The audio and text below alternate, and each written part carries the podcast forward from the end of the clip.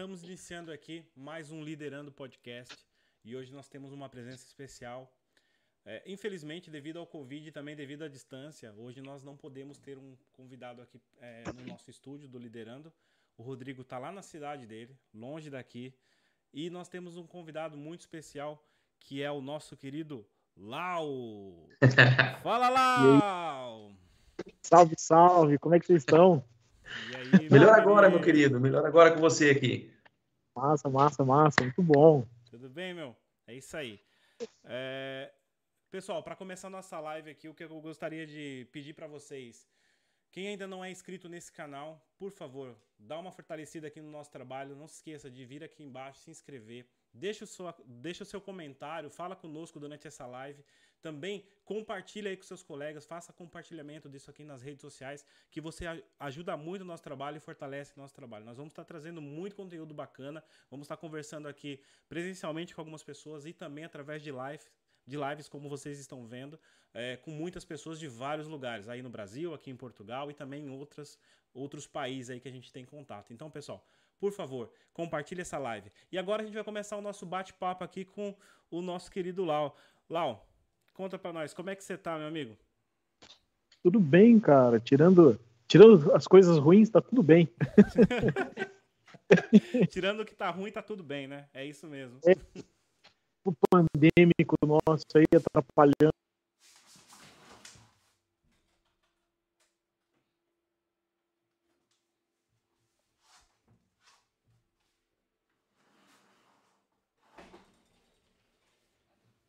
Aguenta cinco segundinhos, Lau, porque teve um problema técnico aqui. É live, é assim mesmo, tá? É, acontece de ter problemas técnicos, então.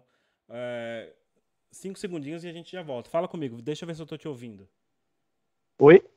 Boa, boa, tô te ouvindo sim. Então, é, vamos lá, vamos continuar. Peço desculpas. Não, Tudo bem. É, é ao vivo, amigo. Ao vivo é assim. É ao vivo, cara. Quem, quem sabe faz ao vivo. Se vira nos Não, louco, né? bicho.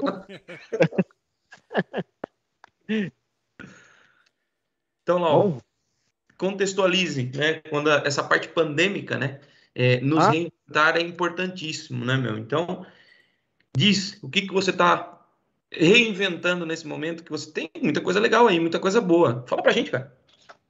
Putz, cara, é, meio, é até meio complicado por onde começar, porque a gente acaba tendo que se adaptar, né, dentro do que a gente pode fazer, do que a gente pode construir, tentar fazer alguma coisa nova acontecer. Isso daí é bem é bem complicado, que nem é, é para quem me conhece há mais tempo sabe que eu tenho loja aqui, né, com, a, com as nerdices, né, com os desenhos japoneses, tem o um projeto nosso lá no Centro Cultural.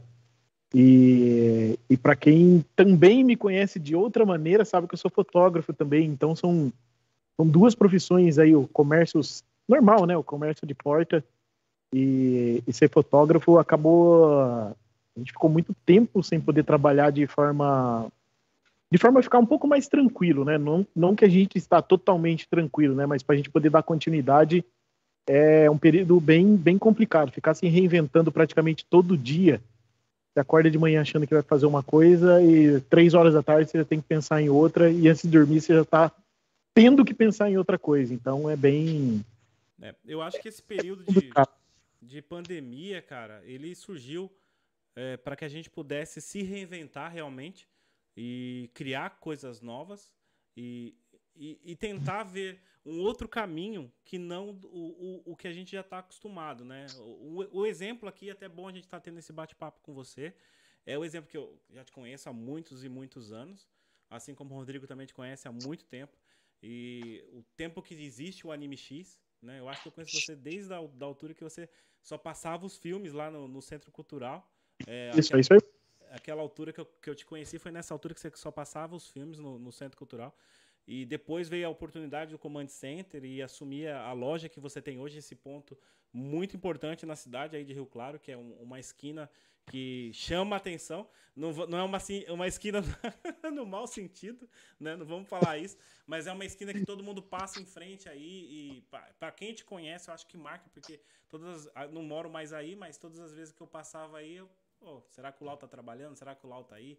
É, é, é, é bem marcante mesmo. E, e saber que você conseguiu, durante essa pandemia, um ano que a gente já está vivendo essa pandemia de lockdown, de, de Covid aí, você tá resistindo, né, cara? Tá se reinventando a cada dia. Tá, é, cara, é, é punk. É mais complicado. Eu olhar em retrocesso agora, né? Começar logo que, que começou tudo isso, ó, vai ter que ficar em casa, né? Assim como eu acho que quase todo mundo, ah, uma semana, dez dias aí a gente já tá trabalhando de novo, né? Aí 15 dias, 20 dias, um mês, dois meses, cara, eu falar, fiquei mal, fiquei muito mal. Acho que é, se não fosse família e, a, e os bons amigos, eu acho que eu tinha ficado louco, jogado tudo pro alto e desistido, sabe? Mas é, a, usando a criatividade, né, fazendo uso desses bons conselhos que eu falei agora, a gente acaba, acaba criando um cenário novo para a gente agora e, e, se virando. Não está totalmente do jeito que a gente espera. Isso eu não posso né, falar assim, nossa, estou muito bem, estou tranquilo e pode fechar o mundo. Não, não é isso. Mas a gente está conseguindo esperar, fazendo de tudo para não fechar a loja, né? Porque, querendo ou não, a gente tem o carinho, né, cara? É, é como você falou. Eu estou aqui há tanto tempo que é, é complicado São mais de falar. 13 anos que você está aí, né? 13 anos, exatamente. 13, 13 anos. anos. Olha. 15 anos. Boa, boa de data. Eu já não lembrava. Eu, eu lembro do Lau um, para trás também, já na Command Center. Eu não lembro do Lau passando os filmes no, no Centro Cultural. Mas eu peguei na altura da Command Center e depois fiz um link muito grande com o Lau devido ao Anime Friends. Então, dali para frente, eu vi o Lau praticamente desenvolver, né? Crescer e alavancar. E para mim sempre foi a maior referência da cidade. E já disse para ele que ele é muito grande para Rio Claro. Ele já é falei maior, na, na, verdade é. Sinceramente. É. Eu não consigo é. ver outra pessoa. Pode ter, apesar que eu não sou da, da cena do anime, é, gosto, vejo um ou outro, mas eu não sou ah, o cara viciado em animes. Sou um tipo nerd que curte outro tipo de, de conteúdo geek. Não é anime, anime não é minha praia. Gosto muita coisa, vejo alguns animes que me chamam a atenção, é, mas não é a minha praia. Mas para mim e para muitos, a referência é o anime X, cara. É Porra, referência. Fiquei feliz agora de saber disso aí. É Porque não é, não é uma coisa que a gente. É, é aquela frase clichê, né? Não é uma coisa que você constrói sozinho, né? É, eu tive muita gente, muita gente boa que me ajudou, gente que nem tá aqui mais com a gente hoje em dia, infelizmente. Mas eu tive muito apoio. Uh, o Luiz, o Ratão, né, o, o Richard, putz, cara, o Celso, né, que era o dono da Command Center, depois virou Anime X aqui tem muita gente, o pessoal da Vai lá que, que cuidou do nosso site, que cuida do nosso site até hoje. Né? Então é apoio de, de várias direções, cara, que acaba construindo isso e acaba ficando mais gostoso. Né? É, conseguir manter esse cenário, você conseguir ter energia para manter isso. É. Eu acho que se não fosse isso que você falou agora, eu acho que não. Cara, e, e, tem uma coisa que, pegando em clichês, como você falou, é meio clichê falar, mas pegando em clichê, existe uma frase que diz que trabalhe com aquilo que você gosta e você nunca vai trabalhar um dia na sua vida. Ou seja, você faz o que você gosta e você coloca amor naquilo que você faz. Eu, eu, é até meio clichê, literalmente, porque todas as pessoas que a gente recebe aqui, eu acabo sentindo que a pessoa tem amor por aquilo. Não está fazendo aquilo por dinheiro, né? Seria muito bom tá tudo atrelado ao que você está fazendo e hoje você está aqui trilhardário falando com a gente. Espero que estivesse falando, é claro. É, mas muitas vezes a gente vê que o que é feito não é só pelo dinheiro, é sim pelo lance do que eu amo, do que eu gosto de fazer. Eu gosto da cena anime e, cara, antes, muito antes aí uh, de você ter a loja, de você ter o seu espaço próprio aí fazendo esse trabalho, você já desenvolvia esse trabalho. Você ficava os seus domingos, as suas, suas matinês que era um dia de descanso, que você poderia estar descansando literalmente. Você acordava cedo num domingo para preparar conteúdo para poder divulgar o anime na cidade, cara, no centro cultural. Eu tenho aqui até o, eu acho que é Adiel Scupin. Ele isso, falou é. exatamente isso. O Adiel falou aqui, ó, que a história do Lau começou no centro cultural, depois foi para a Rua 6 e depois para o CC. É, Command Center aqui. Command Center, ok. Eu, eu é, ele tava aqui agora há pouco, esse cabeludo aí, pra não falar outra coisa. tava aqui agora há pouco, me ajudando. E agora é o outro... retrateiro top. retrateiro. É um tonto mesmo. É Mas é, é, importante, né? Quando a gente tem apoio, seja ele moral ou seja ele físico, é, é onde a gente cresce e ganha corpo, porque é nessas horas que você consegue identificar os poucos e bons, né? É, como você disse logo no começo, os bons amigos, aqueles que nos ajudam a dar ideias, nos ajudam a trilhar alguma coisa ou descortinar alguma coisa que está é, tapando aquele momento que a gente passa. É, é importantíssimo você ter onde uma ponta para puxar, né? Como, como a gente já falou, eu acho super válido quando você é referência de alguma coisa, mas também entender que para você chegar onde você chegou, houve um caminho, você trilhou uma jornada para chegar até aí. E, né, e, nessa jornada você descobriu aqueles que valiam a pena, né? É, e aqueles que estavam só por estar ao teu lado, né? E, e, é importante a gente dividir essas águas, separar o, o milho do shoyu, o trigo do shoyu, ou whatever que seja, é, e entender aqueles que agregam, né? Que acho que esse é, é o melhor e o, e o, maior objetivo que a gente tem que ter na vida das pessoas é agregar. Eu tenho hoje a felicidade de estar conversando com duas pessoas especiais para mim, que é você, Lau, e você, Ronaldo, que, que me ensinaram muita coisa. Quantas e quantas vezes eu não sentei na mesa junto com o Lau e desabafei muita coisa e o Lau me deu muitas ideias. E hoje ter a mentoria do Ronaldo na minha vida para uh, ah, desenvolver pessoalmente, profissionalmente falando, isso é agregar, isso, isso é fazer diferença na vida das pessoas. Eu acho que a conectividade é o mais importante hoje em dia e é o que está faltando para muita gente. Hoje muita gente olha para nós para uh, aproveitar de alguma coisa e esse não é o caminho, não é o melhor caminho. O melhor caminho é apoiar no momento certo e, né, o bom amigo não é aquele que dá tapa nas costas, é aquele que dá murro na cara, né? É aquele que fala pra gente o que é preciso, é verdade. O Ronaldo, o Ronaldo ele, ele, ele sabe disso, porque assim, eu não sou demagogo, não vou aqui é, inventar coisas. O Ronaldo, ele, ele, ele pegou a minha persona e falou assim, bicho, é assim, ó. Viu? Vi. Sentiu? Senti. Agora mexe. Pra você não levar outro. Então, assim, é. E, é, e é legal isso, cara, porque, assim, é diretamente para o meu crescimento. Então, quando você tem pessoas do teu lado, lá que te ajudam no crescimento, seja ele pessoal, espiritual ou o que seja, é, é essas pessoas que você tem que trazer para somar e depois, posteriormente, multiplicar. E multiplicar já é um pouco mais difícil, mas é possível. É isso aí, cara. É isso aí. Boa, Bom, boa, boa, boa. A, a nosso ao cenário da pandemia aí. É, eu tive no Brasil é, há duas semanas atrás, três semanas atrás, eu tive aí no Brasil. E tive o prazer de ir até aí apertar sua mão, porque pá, gente é amigo de longas, longa data.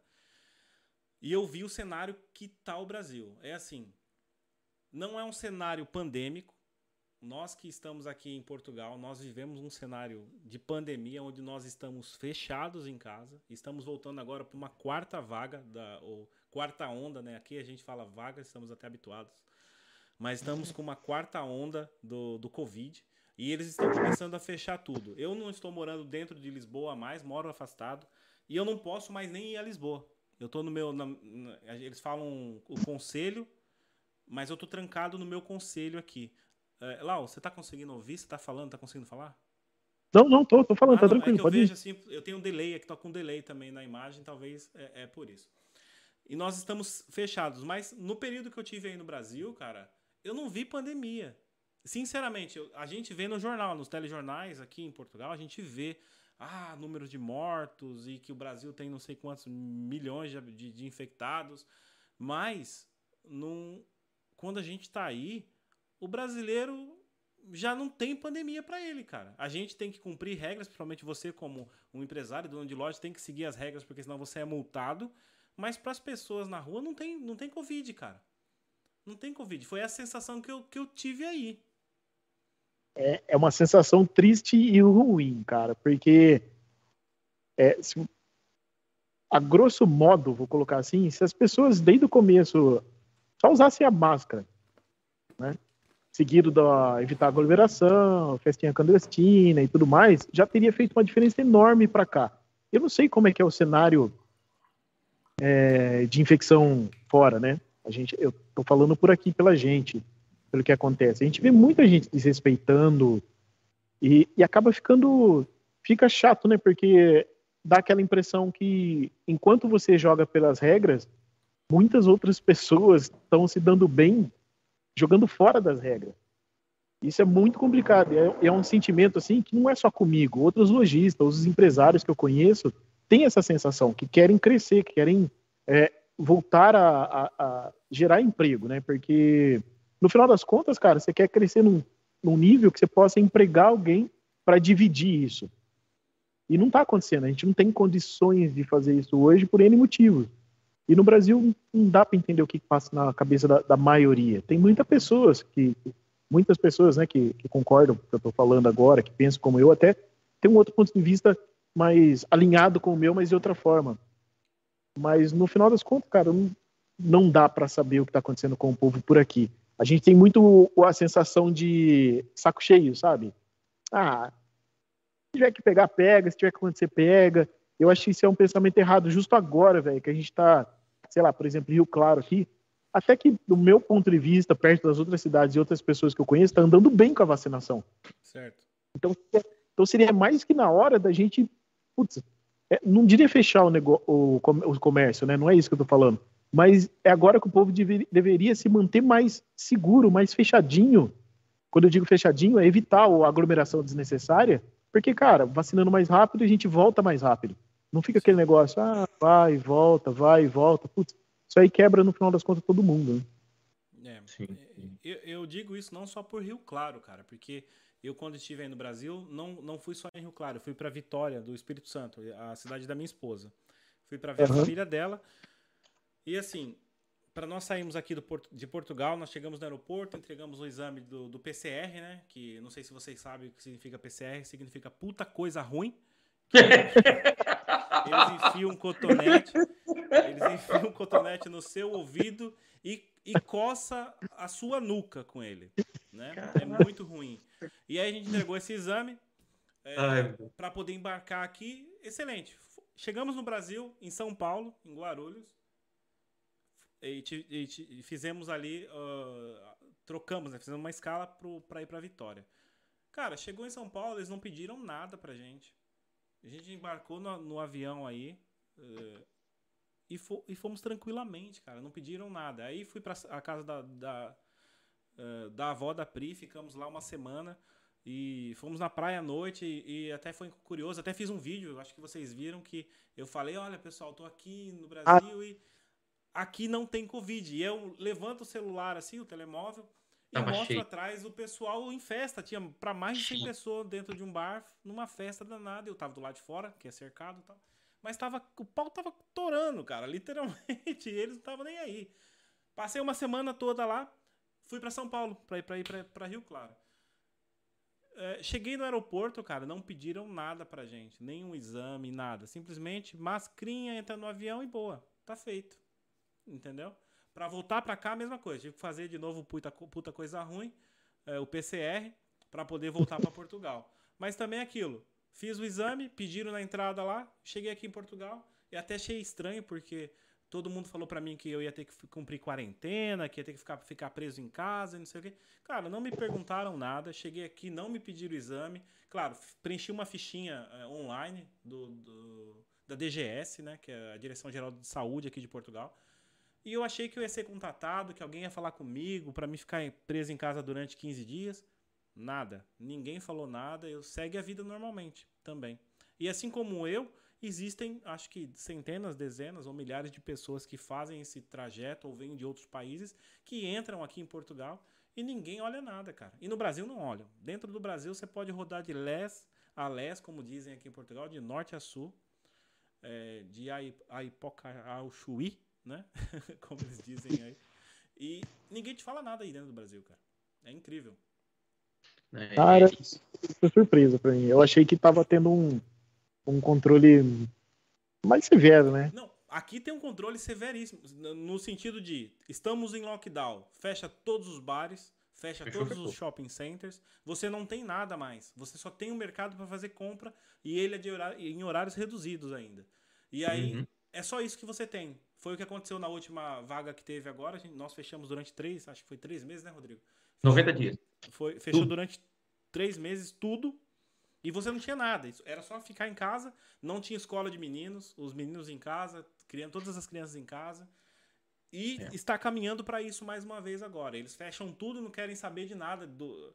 Tanto que tem muito, muitas empresas aqui, muitos comércios, assim, restaurante, lojas, que estão decretando falência, cara, porque o governo não quer saber. O governo fecha mesmo e dane-se o que você tem. Tenta, eu não sei, eu não tenho propriedade para falar isso, mas eu não sei se o governo aqui em Portugal ajuda esses, esses empresários, se tem algum tipo de ajuda. Eu sei que para os grandes empresários eles tiveram um acordo aí e ajudaram de uma certa forma, os pequenos eu não sei. Então não tenho propriedade para dizer. Mas a parte do lockdown acontece, só que prejudica, como eu disse, os pequenos empresários.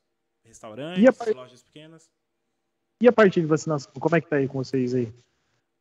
vacinação agora deu um arranque legal. O, o, eles estão acelerando bastante uh, a vacinação, mas para se ter uma ideia, São Paulo já aplicou acho que mais de 15 milhões de doses, né? E só São Paulo. E uhum. isso é a população de Portugal inteiro. E é. eles não, e não é. foram vacinados aqui ainda. Entendeu? Uhum. Toda a população. É, eu não sei dizer o número também, porque eu não, não, não pesquisei acaso, isso, mas. Por acaso eu vi agora aqui na televisão, Rô, antes de da gente entrar aqui, 9 milhões, 9 milhões de doses administradas em Portugal. 9 milhões, excelente. É, então tá quase lá. A primeira dose tá todo mundo. Eu tomei, a minha esposa também já tomou é, a primeira dose. Eu não sei se aí já tomou já lá. Acho que eles estavam liberando para pessoas mais novas, né? Não, aqui, aqui eu tomei ontem, anteontem. Boa. Ah, é verdade, eu vi a foto, é verdade, é verdade. E eu vou agora sexta-feira. O meu é sexta-feira. O meu e da mulher é, é já marcado para sexta-feira agora. A primeira dose também. Boa. É isso aí. A questão da, da, da, vacinação estão acelerando bastante. Até mesmo porque aqui na Europa eles querem criar um, um, tipo, um título de digital, um certificado digital para você ter no, no, no celular, para que você possa transitar entre os países. Aqui tem a vantagem de nós conseguimos cruzar a Europa inteira de carro, né? Então, carro. não tem que. E como a gente está dentro do espaço, do espaço Schneider, ou uma coisa assim. É, Shenzhen. Blá, blá, blá, blá, um nome alemão doido aí. Nós estamos dentro desse espaço. É, nós não precisamos, é como se estivesse no Mercosul aí. A gente com RG consegue ir para Argentina, os países do Mercosul. Aqui é a mesma coisa, você com seu bilhete de identidade ou com uma autorização de residência válida, você viaja a Europa inteira. Então, eles estão fazendo isso para poder agilizar aí, para que a gente volte a viajar também. Porque o que move a, a, roda aqui em Portugal também é o turismo, cara. O turismo aqui é muito forte. Muito forte. É, putz, cara, tanta, tanta coisa você falou, né? É, a gente, eu não sei como é que tá agora, né, no, na, na, atual. Aqui o comércio simples, né, o comércio de rua, de porta foi difícil. Eu fico imaginando para quem é do turismo, cara, deve ser muito infinitas vezes mais complicado, né? Você, provavelmente essa festa que você viu aí deve ser alguém, alguém não, algumas pessoas de saco cheio, né, de ter que ficar esperando, não saber o que vai acontecer. É, é, é bem complicado. Eu acho que é meio chato ficar falando disso, é meio bad, bad vibe, sabe? É meio. É bad vibe, é. Mas enfim, é... para criar um, um, um, uma mudança aqui no nosso papo sobre essa bad vibe. Uh, e aí, você não tá afim de entrar na, na ilegalidade e fazer uns cineminhas aí? Botar todo mundo aí dentro do, do Command Center e fazer umas lives ou colocar o pessoal para ver uns animes assim? Não pensou em fazer, não, cara? Putz, aqui a gente é, foi um pouquinho antes da pandemia que a gente deu uma, deu uma sossegada nesse sentido, né? Mas aqui a gente tinha exibição de. Nossa, aqui, né? A gente reunia os mais chegados mesmo e a gente ficava. Porque por conta da parte de Lan House aqui, a gente tinha muita gente entrando e saindo, muito amigo. Né? Cliente que acaba virando amigo e tal, tá sempre por aqui. Então a gente colocava algumas coisinhas pra gente assistir, se reunia, jogava RPG, porra tinha bastante coisa, né? Os corujão nossos, sempre, sempre tinha. E é um tipo de coisa que dá saudade, principalmente porque você sabe que nem o mínimo disso você consegue, né? É, é, é, arriscado você tentar pensar em qualquer coisa agora nesse momento. Não sei daqui dois, três meses como é que vai ficar. E a minha esperança como comerciante, eu acho que da maioria, é daqui dois, três meses, como é que todos vamos estar é, com, com essa grande parte aí vacinada para poder voltar a fazer esses, esses eventos nossos, né? E é aí que a gente dá valor nas pequenas coisas, né, meu? A gente não entende ah, o convívio, porque o convívio ele é banal, ele é rotineiro, né? Então, quando a gente perde isso, é, é basicamente ter o direito de ir e vir cerceado, né? Acabou, né? Você vai ter que cumprir, queira ou não. E o maior impactado nesse primeiro momento não é o povo, é o comerciante. Porque, como você disse ali atrás, o comerciante ele quer gerar, ele quer gerar emprego, ele quer girar o negócio dele, ele quer aumentar o fluxo de caixa, ele quer trabalhar é, num projeto que agregue, né? Volto, volto a repetir essa palavra porque é a, é a palavra do momento, é agregar mais para as outras pessoas. Então, é, e, e essa parte do convívio, de estar tá lado a lado, meu, eu lembro muito do. Eu participei de alguns corujões quando eu estava aí, na época que trocava Pokémon, meu. Ia com o 3DS aí, trocava Pokémon com a galera até as tantas da noite. Então isso é muito bom, cara, porque é uma válvula de escape, né?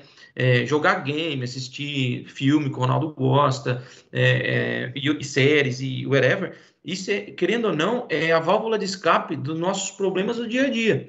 Então, quando a gente perde isso, a gente perde praticamente a nossa liberdade, né? E, e fica complicado, porque eu mesmo, aqui em Portugal, quando fechou tudo, fechou, zerou tudo, cara, era horrível você andar nas ruas. Eu, eu, desde o início da pandemia até agora, eu nunca parei de trabalhar. Como eu faço distribuição, eu sempre andei esse Portugal todo. Cara, eu cheguei a andar em lugares, assim, cidades que eram abarrotadas de pessoas, desertas, meu. Caramba. Tudo fechado.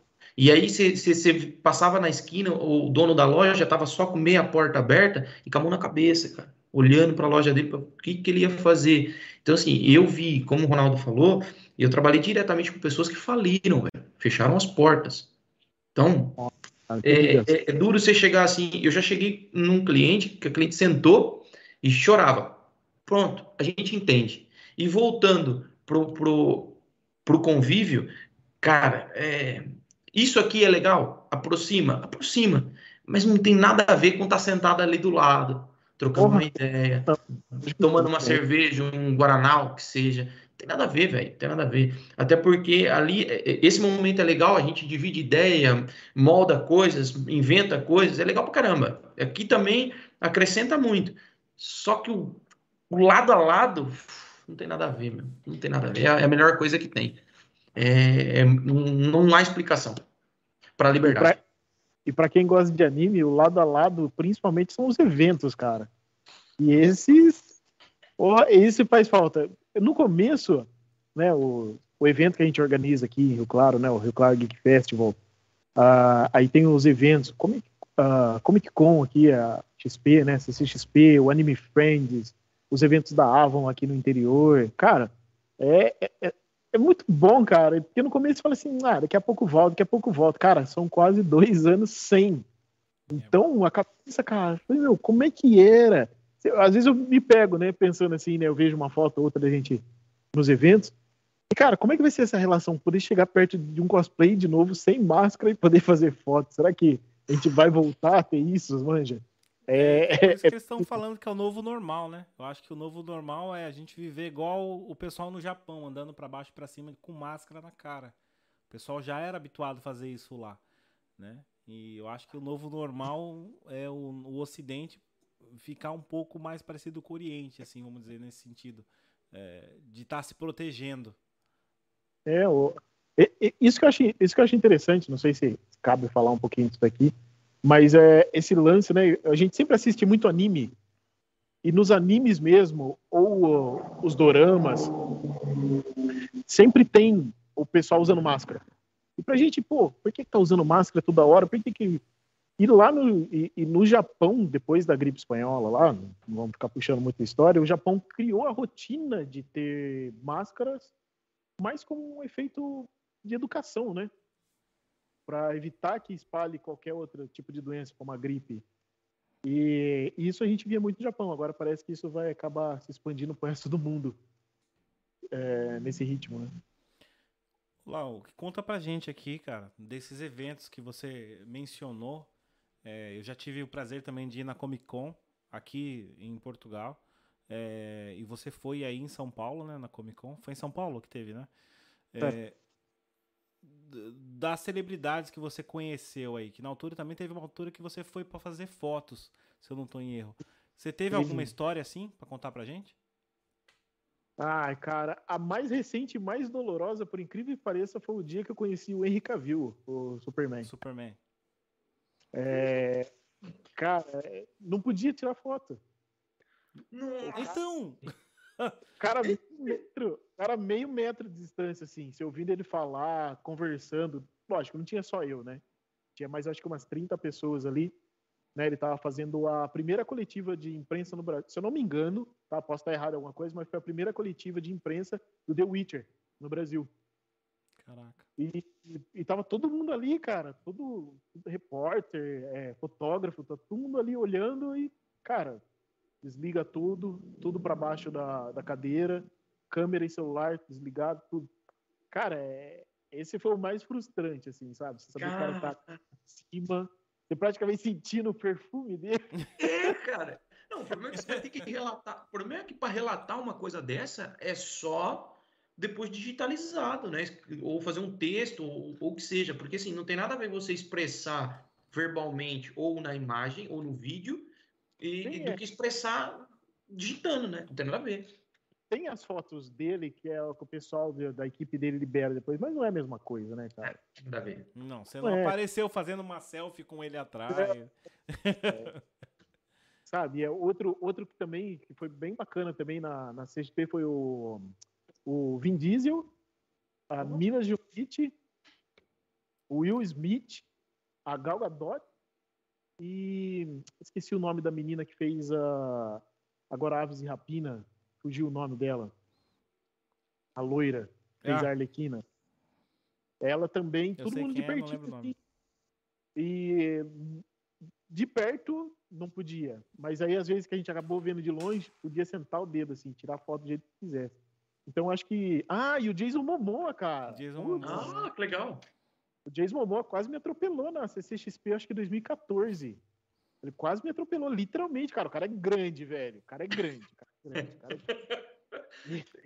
eu, agora esperei você falar, tipo, ele vinha com um carro e eita, pan, não? Não? Ah, ah eu, é, você olhava o segurança e olhava ele e falava assim, quem tá protegendo quem aqui?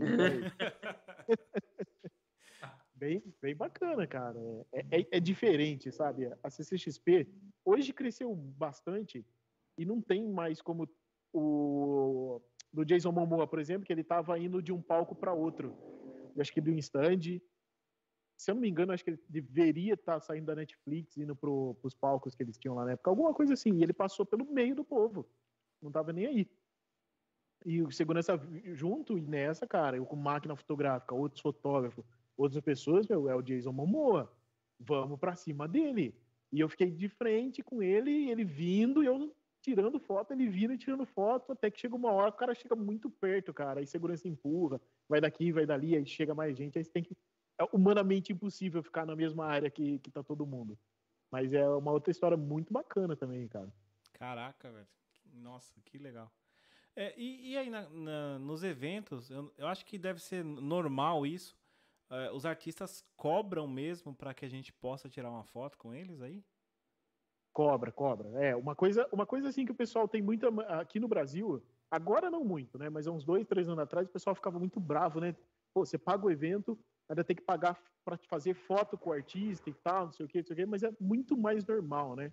Lá na, na Comic Con, na, na, San Diego, né? Na, e fora os outros eventos, mas vamos colocar aí a San Diego, os artistas, esses internacionais, a maioria deles, não os que estão com filme em cartaz, né? Mas a maioria dos artistas que já tem um nome considerável, eles têm a mesinha deles em algum lugar do evento onde eles cobram foto e autógrafo, e autógrafo. Ou a foto dele pronta, ou você vai fazer com o celular, já tem ali 30 dólares, 20 dólares, 50 dólares. É que aqui no Brasil, né, por, por nosso peso, né, você vê 300 reais uma foto junto, né, o meet and greet é, é, é caro, né, mas é, não estou dizendo que seja barato de alguma forma. Mas lá fora tem essa, tem essa cultura, é, né? É outro peso. Você pagar 30 dólares ou pagar 300 reais, né? Ah. É outro peso, realmente. Tem nada a ver. Eu tenho uma recordação muito boa do, do evento do que teve aí, que o Val organizou ali no Centro Cultural, que ele chamou o Elcio Sodré, cara. Ah, e eu tirei uma ah, foto com o Shiryu de dragão. Ele falava, falava, mano, ele vai dar um cólera, velho. ele vai soltar um cólera do dragão daqui a pouco, quer ver? E ele falava e tal. E foi uma experiência, assim, para mim, né? É, que foi o Lau que proporcionou, que, que, naquele dia levou eu para lá. É, eu falei, cara, cara, é o Shiryu, velho, é o El Sodré. Então, assim, e eu falei para ele, falei, meu, você tem ideia do impacto é, da, dessas pessoas, esses atores, na nossa vida? Querendo ou não, eles representam algo que está né, no, no gibi ou que está num, num livro, que seja, eles representam a personificação de alguma coisa.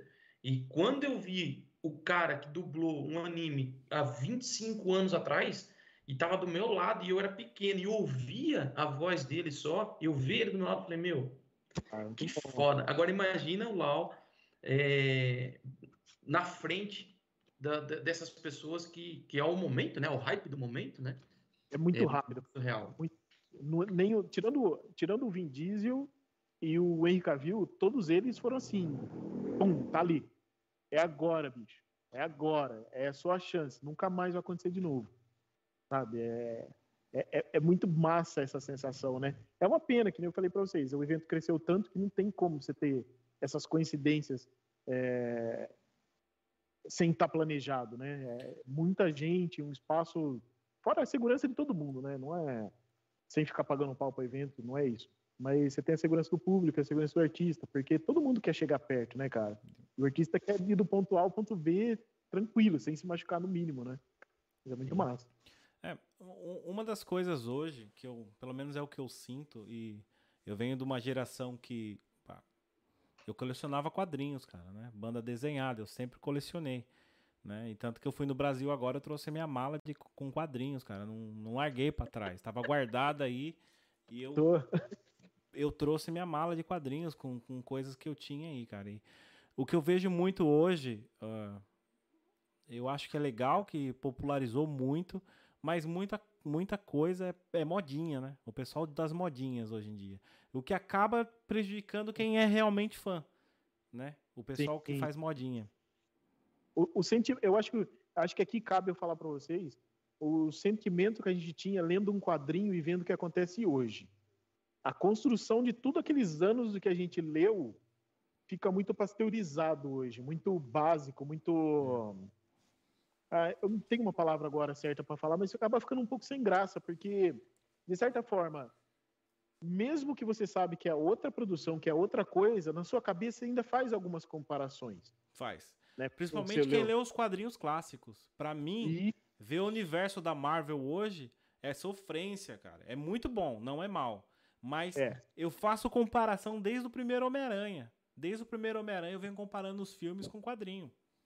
Não tem ah, não, como mas... você, deixar é... de comparar, cara. E, não é. E isso quando. Mas, por exemplo, que nem a gente conversa, a gente sabe que a gente vai conversar e um não vai querer tacar uma pedra no outro.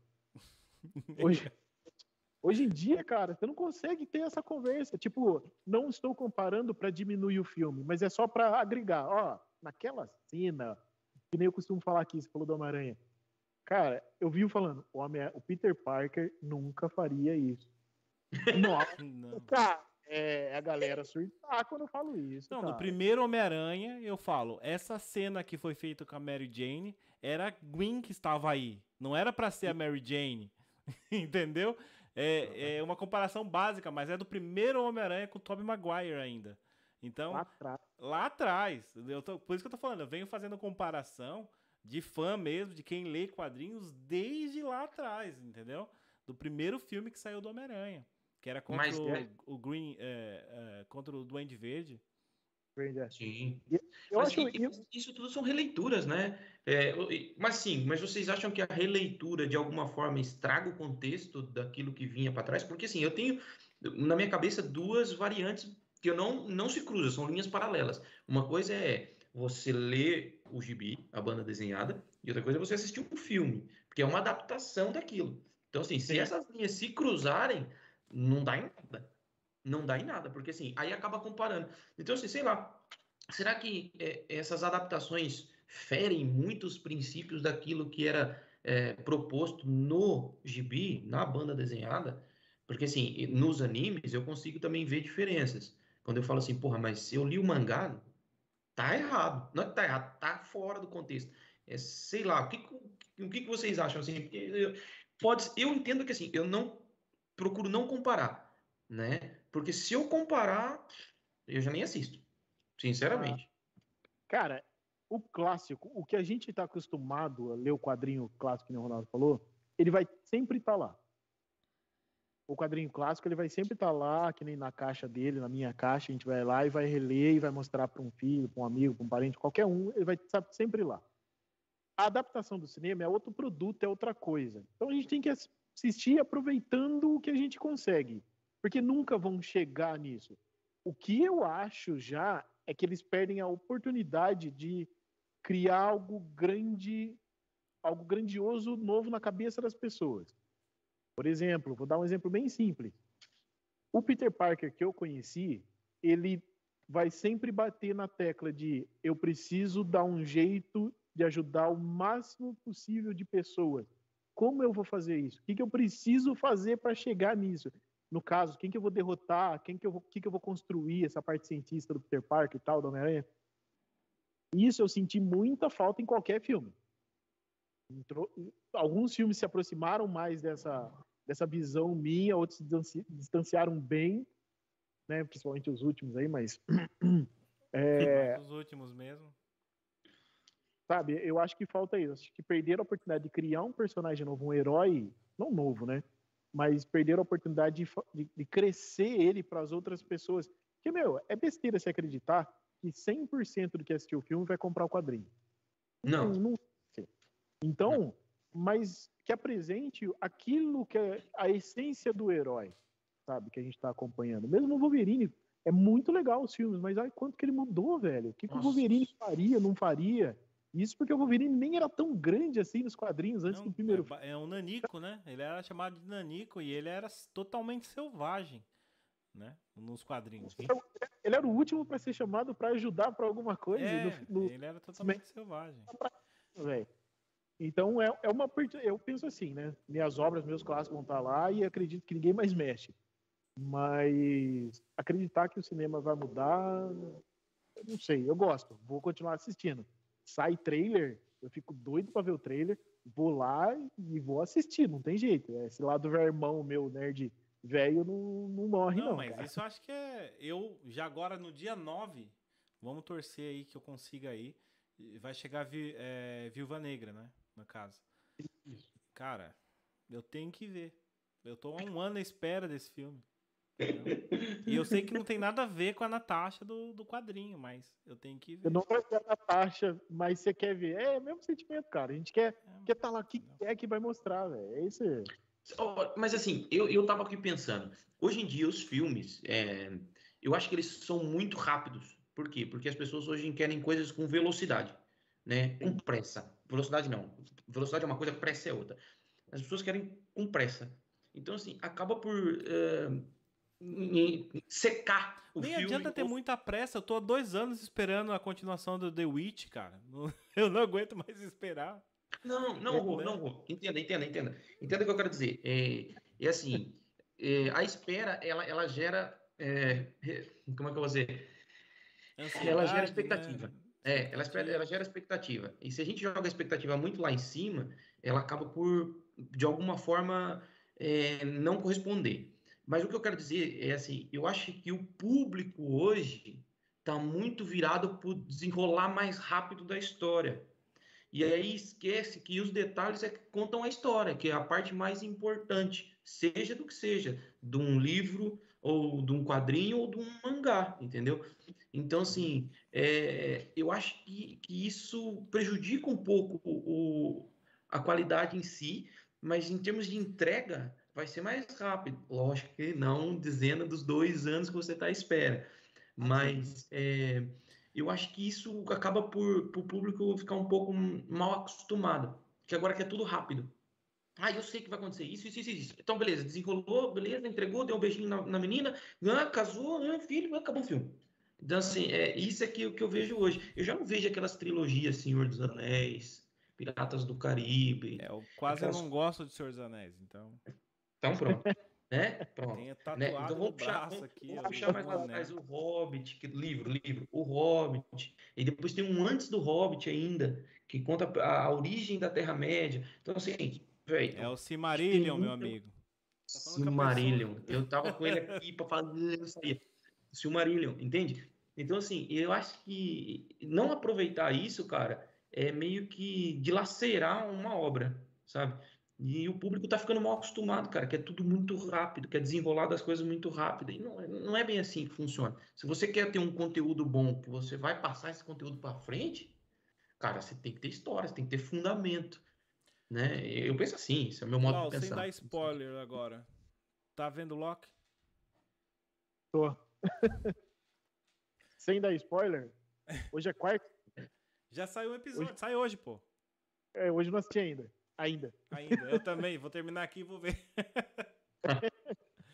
é, muito bom. Por acaso é uma série bem interessante. Gostei mais dela uh, do que a do, do, do, do Falcon. Eu não vi ainda. Vi o primeiro episódio, mas não me não me fisgou. Eu acho que o, que o Falcon é, para mim vem primeiro, isso porque eu não terminei o Loki, Loki em segundo e depois a Feiticeira.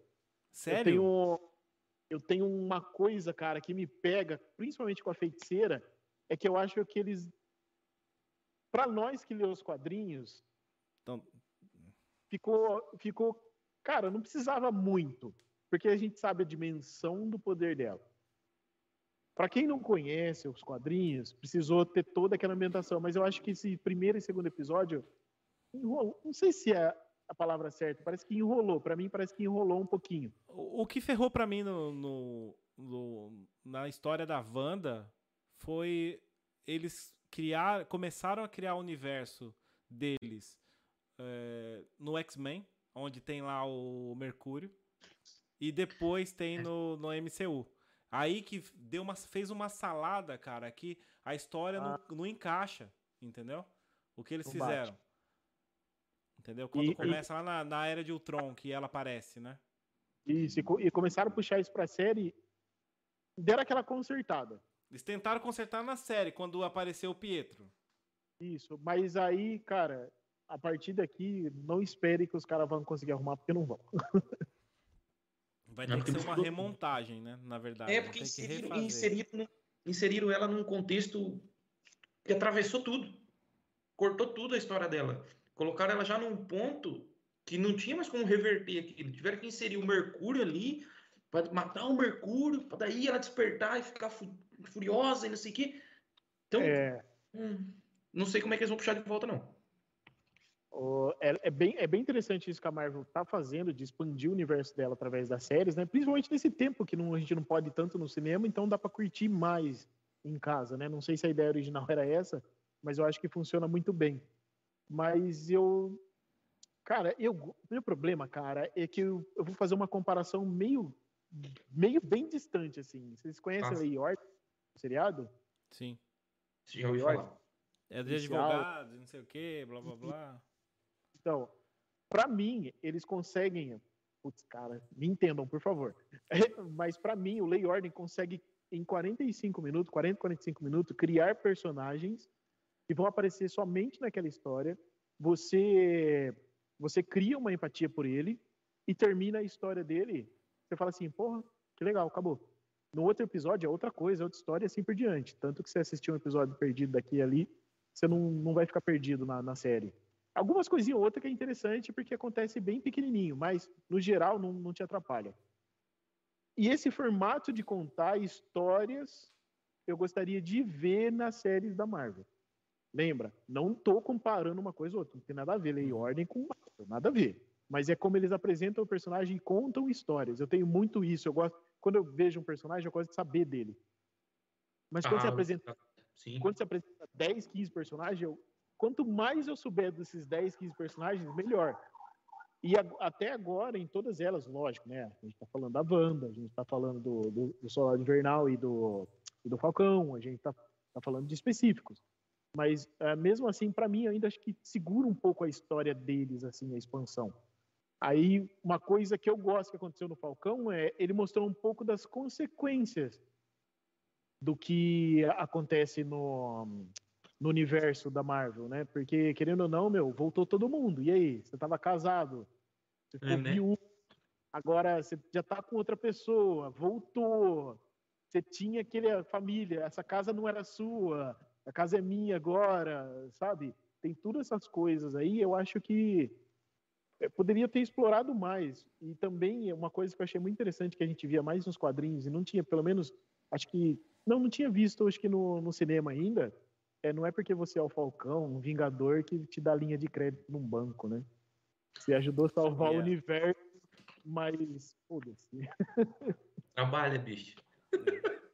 Isso, isso eu gostei da, da, da série. Né? Não, legal, e isso, isso ajuda a construir é, visão, né? Quando, e, e, aí quebra paradigmas, né? Quando a gente fala lá atrás, ter uma conversa como a gente está tendo agora, é, era praticamente impossível, né? Porque assim, eu venho de uma família e de uma geração que, que não, não tinha videogame, não tinha quadrinho, não tinha nada. Eu fui descobrir isso depois na escola, com os amigos, né? Então, assim, imagina, é, eu não tinha essa, esse prazer de sentar com os amigos e falar, né? Como a gente já fez tantas teorias da conspiração de animes, eu e o Lau, né? Então, assim, e maioria delas acertamos ainda. Olha, vai acontecer isso, isso, isso, isso. A gente profetizava e a coisa acontecia. Por causa, você acaba, como o Lau disse aqui na, na, na série, se você tem uma linha de raciocínio que está sendo perpetuada ali, pode ser quebrada a qualquer momento, eu sei. Mas quando você entende o formato da escrita daquele autor, provavelmente vai pender para aquele desfecho. Então, assim, é, e antes poder falar sobre isso, esquece, cara, esquece. Não, havia discussões ou, ou então é, entendimentos de alguma coisa relacionada ao universo geek, que é um universo em expansão. A gente já falou sobre isso aí, o Ronaldo, né? Que, inclusive foi a, a Gabriela foi sentou aí que a gente fez a entrevista e ela está começando a trazer algumas coisas de geek e ela disse que está saindo muito bem. Por quê? Porque a gente acaba criando estereótipo do, daqueles personagens, daquele daqueles heróis e trazendo para nossa vida, cara. Eu tenho muito exemplo aí. Quem, nossa, pegar exemplos de superação de anime, cara, é, alguns deles eu trouxe para mim. Falei, porra, tenho que fazer essa bosta aí. Vou, vou, conseguir fazer isso aí, cara. Vou fazer isso aí. Então, assim, e, e eu não, antes não tinha essa liberdade. Isso, penso eu, que acho que agora é mais crescente e é mais fácil a gente debater sobre entendimentos e linhas de raciocínio, né? Escrita, né? Porque eu acho mais. O, o jeito de transmitir a mensagem mais difícil é na escrita. Né? Ah, é, é, é a minha ideia. Cara, e você falou um negócio agora que eu vou perguntar. Você já respondeu, mas vou perguntar pro Ronaldo também. Eu não me lembro, cara, como eu comecei a ler quadrinhos. Eu me lembro como eu comecei a gostar de anime. Eu lembro. Por causa, por causa da minha mãe.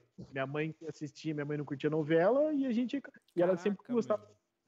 E a mãe sempre gostava daquela programação mais alternativa, né? TV Cultura, a gente assistia muito Gazeta, muito desenho, assim, né?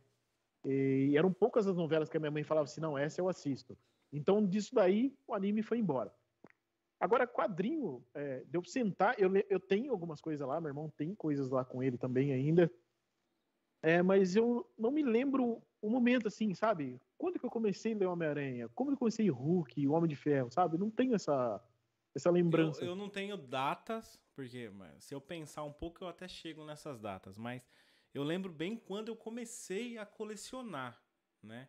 Eu tenho até um, um, um, grande amigo em São Paulo, um amigo de infância, o Alexandre, o Xande, que quem me conhece lá de São Paulo vai lembrar que nós vivíamos juntos, andando para todo lado.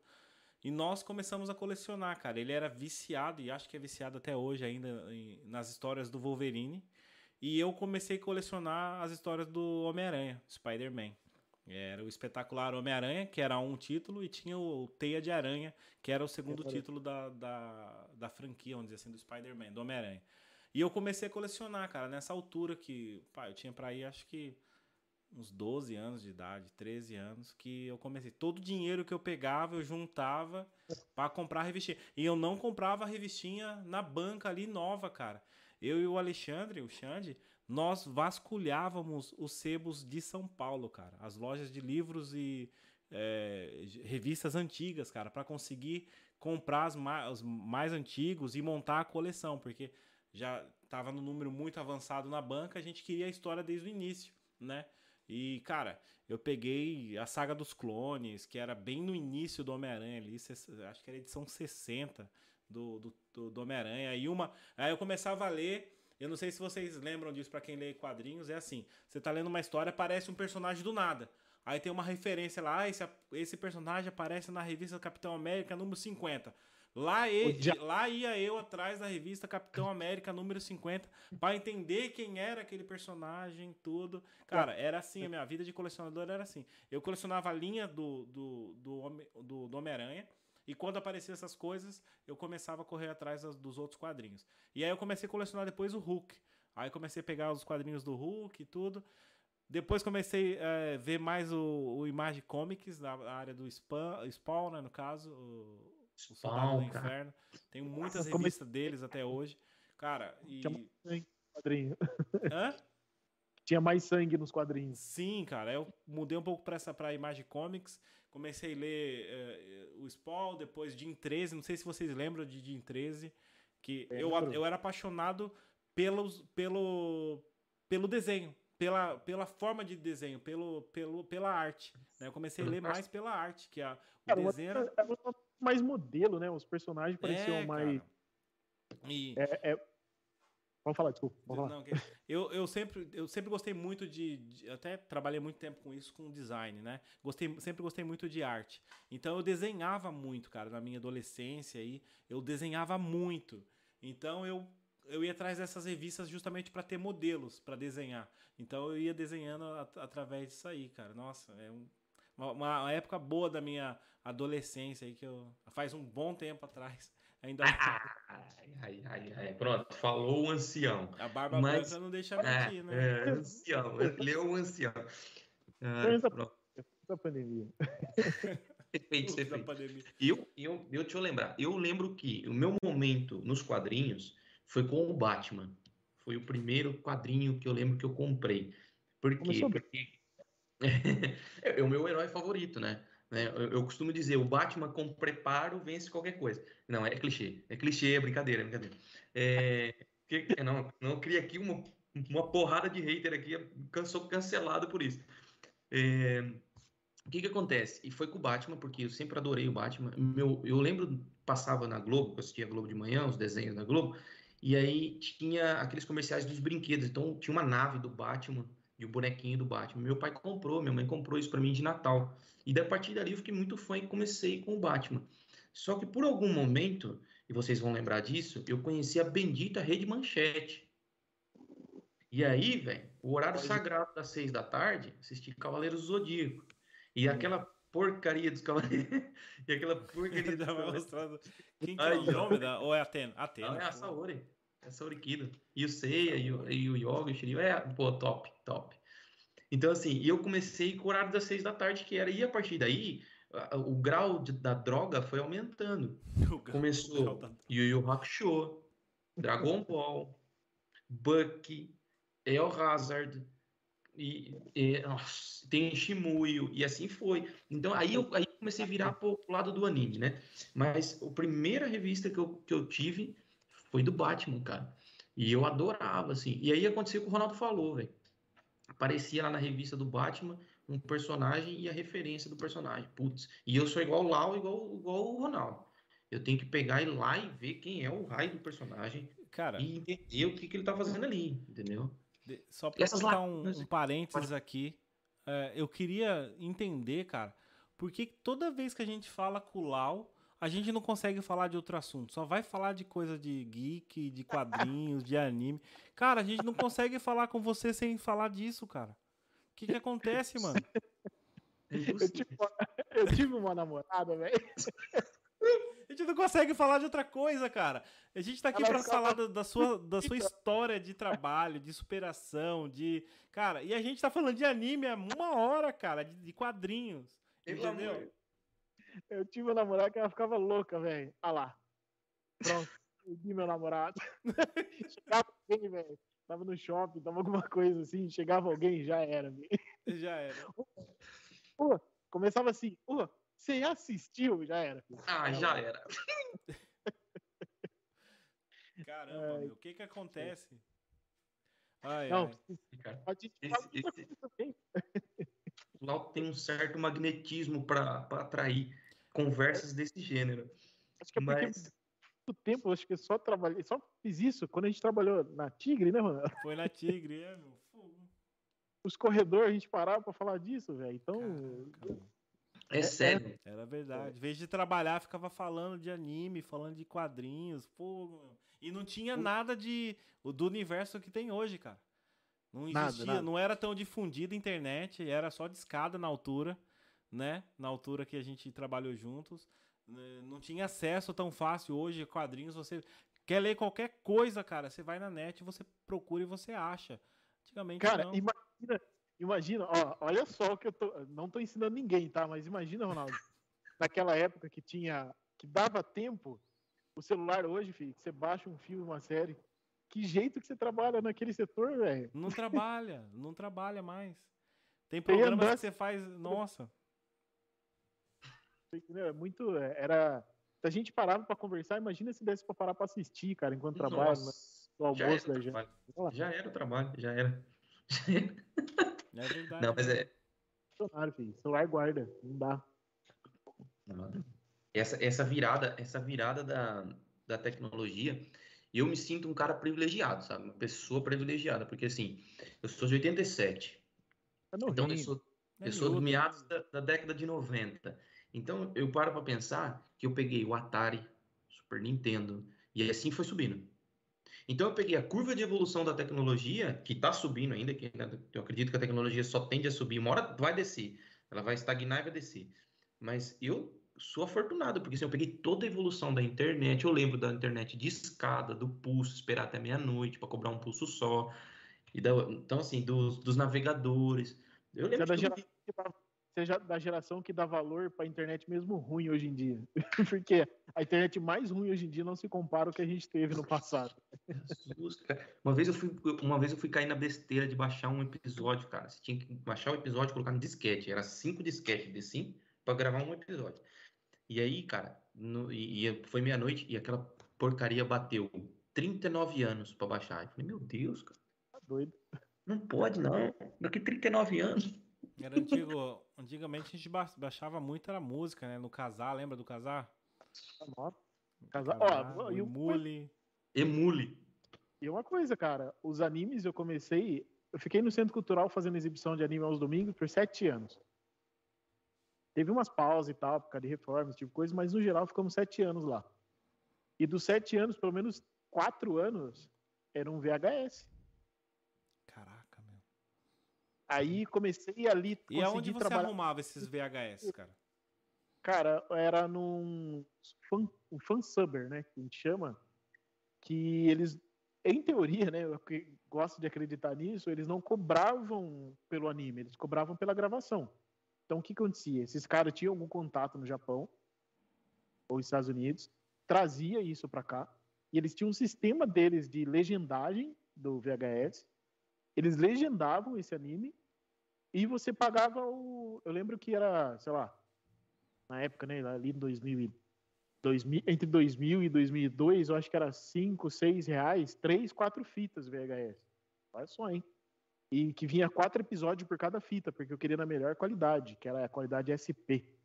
Nossa. Não, lembro, lembro pra caramba, cara, e da dor de cabeça que era, às vezes a fita vinha do nada. Eu não pedia, os caras já sabiam que eu tinha exibição e mandava a continuação. Aí eu tinha que dar um jeito de pagar depois. Ou não vinha, cara, porque, porque a gente não tinha essa noção que, que saía semanalmente no Japão, então precisava sair lá, alguém mandar esse VHS pro Brasil, chegando no Brasil, alguém tinha que legendar, depois distribuir pra gente. A gente não tinha essa noção. Então, muitas vezes a gente ficava dois, três meses sem saber o que estava acontecendo, né? É, então, muita gente que reclama, nossa, a Netflix demorando um ano e meio para lançar a segunda temporada. Caraca, velho, você não sabe que é esperar dois meses para ver o episódio 2, 3, 4 de uma série, velho. Caraca, então, meu. É, é hoje é, tem muita facilidade, né, meu? Hoje tem muita louco, facilidade, muita coisa para ver. Né? Antigamente não era assim, cara. Lembro na, na, manchete, Cavaleiro do Zodíaco, cara. Comecei a ver. Nossa, Nossa cara. Quantas vezes, velho? Quantas vezes. Era, é, e, é, e é massa, cara, você vê por esse ponto de vista. Eu tenho saudade das sensações e situação. Por porque exemplo? hoje, cara, porra, hoje. Ah, cara, porque você tinha uma, uma inocência. Ah. Uma, uma, inocência no sentido de que, cara, o que, que será que acontece? O que que demora? Por que que é assim? você tem mais tempo para conversar com as pessoas, especular mais, fazer isso, fazer aquilo. E hoje em dia, cara, uma coisa que me incomoda é se você não acordou 4 horas da manhã para assistir o Loki, que, que foi que lançou hoje no, no Disney, ai, você tá perdendo tempo. Pô, velho, calma. Quero assistir no final de semana, com uma pipoca, um lanche, uma janta, sei lá, quero absorver mais. Eu acho que hoje em dia não é, tem mais essa absorção. É que você não tem dois filhos, cara. O Ronaldo, o Ronaldo tem dois tornados dentro da casa é dele. É por cara. isso que eu tenho que ver agora que eles estão dormindo, porque no sábado e domingo eu não tenho vez. É, aí eu tenho, aí eu tenho que verdade. É um ponto de vista que eu não tinha pensado ainda. Boa, boa. né? Mas é isso. Mas o bom é que o meu, o, o, os meus meninos já com, tá começando a acompanhar algumas coisas. Eu tô vendo Pokémon com eles, cara. Vocês ah, não é acreditam. Eu assisto cara. aqui também. Entendeu? Eles estão vendo e estão gostando pra caramba. Agora que em Portugal começou. É, eles adoram McDonald's, né? E a diferença do, de Brasil para Portugal é que McDonald's é um lanchinho de esquina, é barato. Não é que nem no Brasil que você deixa um rim lá quando você vai, né? É, aqui é barato. Então, os meus meninos estão fazendo coleção. Eles fazem coleção dos brinquedinhos que saem do McDonald's e agora é cartinhas, tipo, de um deck mesmo. Do, do Pokémon, cara. E meus meninos estão fazendo coleção do bagulho, estão viciados em Pokémon. E o meu. Oi, cara. E aí a gente começou a ver Pokémon Journey. Jornada, né? Aí... Sim. É, você vai ter uns 20 anos de Pokémon para se acostumar. Eu sei que fala vai estar assistindo ainda, não acabou. É, o meu tava assistindo a temporada nova agora, de repente ele, ele descobriu a primeira. Aí ele tá ah. apaixonado na primeira. Então eu fiquei, cara, assiste, assiste, filho. Ele gosta de tudo. Esse dia atrás, cara, eu tava vendo qualquer coisa aqui, ele falou assim: esse aí é o fulano do anime tal. Eu, hã? Você tem oito anos, rapaz, você nem sabe da vida, como é que você sabe do nome do fulano? E quem é e que anime que é? Tá doido? E ele, não, é assim, é esse aqui, ó. E ele vai lá e ele sabe, cara. E é legal isso, é legal. Eu, eu gosto, eu gosto. assim como o Ronaldo se diverte. Deixa aproveitar. Deixa. É isso, cara. Melhor do que tá dançando funk em alguma esquina por aí, cara. Vão me censurar, me cancelar. Você acabou de ser morto na internet depois. Não, tô brincando. Falar disso, eu me lembro também de quando a gente ia jogar fliperama, cara. Nossa. Era muito bom. de casa ao zigue-zague dava uns 5 km mais ou menos. Cara, a gente ia andando, conversando, papapá, chegava lá, jogava duas fichas, velho. A gente era tudo uma molecada fodida, né, velho? A ficha era 25 centavos. Sei lá, eu acho que deve ser o quê? Uns 5 conto hoje em dia, não sei. Não, não, não vou ficar fazendo esse tipo de comparação, mas a gente andava, cara, cada um com 50 centavos no bolso para jogar duas fichas. Andava 5 quilômetros, cada um jogava sua fichinha ali, acabou, acabou, vambora. Mais 5 para voltar, velho. A jornada, literalmente, a jornada é que deixava tudo mais legal, tudo mais interessante. É. Antigamente sinto... era melhor fazer isso, né, cara? Aí no Brasil, principalmente aí no Brasil, não tinha tanto a criminalidade e os perigos que tem hoje, né? Você não. era um moleque, um adolescente ou uma criança, aí você andava de boa, você não tinha medo, né? Hoje em dia eu acho que eu acho que que falta é, é o que você falou, é um pouco, eu acho que é um pouco de tudo, né, cara? É, você tem a facilidade de ter tudo em casa e você tem a tristeza de não poder ter tudo em casa, porque esse contato, essa galera que a gente jogava fliperama, a gente tem contato até hoje, cara. A gente sabe, a gente, a gente não, não, lógico, né? Cada um acaba trabalhando com uma coisa, estudando outra, mudando de cidade, tal, não sei o quê. Mas todos eles, velho, a gente acaba se chamando aqui, se não tiver ocupado trabalhando, fazendo uma coisa, vai responder, e aí, como é que tá? E a gente vai sentar e conversar como se fosse na calçada de casa. E eu Caramba, acho muito massa. Isso que legal. Eu, eu, eu, sinto um pouco de falta porque eu vejo muito, muitas crianças, principalmente quando vem aqui na loja, vejo muitas crianças, parece que eles estão perdendo um pouquinho disso daí, né? Essa, essa camaradagem, essa amizade. Né? Ah, eu conversei, tudo bem, não tô, não tô dizendo esse momento que a gente está vivendo, não é isso. Mas antes, é, até mesmo se você parar a pensar, vou colocar aí um exemplo mais fresco, a ideia de lan house. Você tirar um cara de dentro de casa para passar duas, três horas num lugar que ele vai conhecer ou não outras pessoas que gostam da mesma coisa que ele, pode surgir amizades, namoros e por aí vai, parcerias. Isso mesmo já não tem mais, cara. a, a Lan House, essa, essa graça que, que teve a Lan House, né? Esse é um tipo de contato que, infelizmente, a gente, como, como sociedade, está perdendo um pouquinho, né? É, é, a facilidade. né? É a facilidade de hoje em dia de se adquirir um computador, um celular bom, que é como se fosse um computador hoje em dia, é, tá, tá acabando com isso, né? De, de jogar taco na rua com, com os colegas, Nossa, cara. Né? Da hora, velho. De jogar bola, arrebentar o dedo. Quantas vezes não arrebentei o dedo nas pedras na rua? Cara. Chutava o chão. Chutava é, o chão. Hoje em dia não tem isso. Não tem isso, né? É, e tem até. Eh, recebemos um comentário aqui do, do Anderson Oliveira, Oliveira Anderson, que falou que na minha infância eu esperava um mês virar para comprar um mangá. Hoje os pais entregam um celular ao invés de uma boa leitura que vai ajudar no desenvolvimento do filho. Cara, Matou. realmente, isso é, é verdade, mas não condeno, não condeno esses pais, tá? A não condeno, não condeno, tá? É, realmente é, concordo que você comprar um livro para o filho vai ajudar muito. Eu compro o livro para meus filhos, eles gostam e a gente tem o hábito de, de ler para eles antes deles deitarem. É, eles pedem para ler uma história, a gente lê um, um, uma história para eles, tudo. Mas a parte do celular ajuda muito no desenvolvimento das crianças de hoje em dia, cara, também. Não é ficar 24 horas no celular ou no telemóvel, como a gente diz aqui em Portugal, mas a, hoje em dia, a criança que não sabe fazer isso ou não sabe mexer no celular, fica para trás, cara. Entendeu? É, o, o, a molecadinha hoje conversa sobre o celular. Olha, você baixou o jogo tal, tem um joguinho assim, não sei o que, assado. E eu, eu, eu falo, de, por exemplo, do meu menino. Meu menino fez 5 anos agora. Tem dois dias que ele completou 5 anos de idade, mas ele joga desde os 3. E não no celular, ele joga no PlayStation, cara. Desde os 3 anos de idade, eu mandei o controle pra mão dele e falei: vamos jogar? Vamos. Cara, o moleque viciou. O moleque viciou de uma tal maneira que. Viciou assim, no bom sentido, né? Ele não deixa de fazer as outras coisas para jogar. Mas ele adora jogar, meu. Eu vou falar uma coisa para vocês que vão me criticar muito. Ele adora jogar GTA.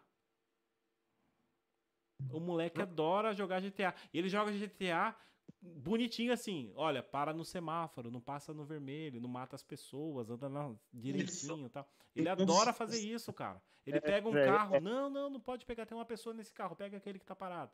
Ele faz isso, cara. E adora jogar GTA. Minecraft, nossa. Minecraft, ele é viciado em construir coisas, cara. E, e a geração de hoje, cara. A, geração, a nossa geração foi a geração da rua, de jogar bola com os amigos, de colecionar quadrinhos. Hoje em dia, talvez eles vão colecionar uma pasta no computador cheio de PDF. Sim. Sim. Cara, eu não, eu não distrato isso que você falou aí. Eu concordo com você. O meu problema é que há uns três, uns três ou quatro anos na tarde, chegou uma mãe aqui na loja e ela falou, moço, você trabalha com jogo? Eu falei, não, eu trabalho com anime, com Z, tem a parte de lan house e tal, mas o que, que a senhora precisa, no modo geral, de jogo, né? Ah, eu tô com problema em casa. Eu falei, ué, pode falar, né? Eu não sei o que eu faço para tirar o videogame do meu filho. Eu falei, cara, é, rolou aquele silêncio porque eu achei que eu não tinha entendido a pergunta.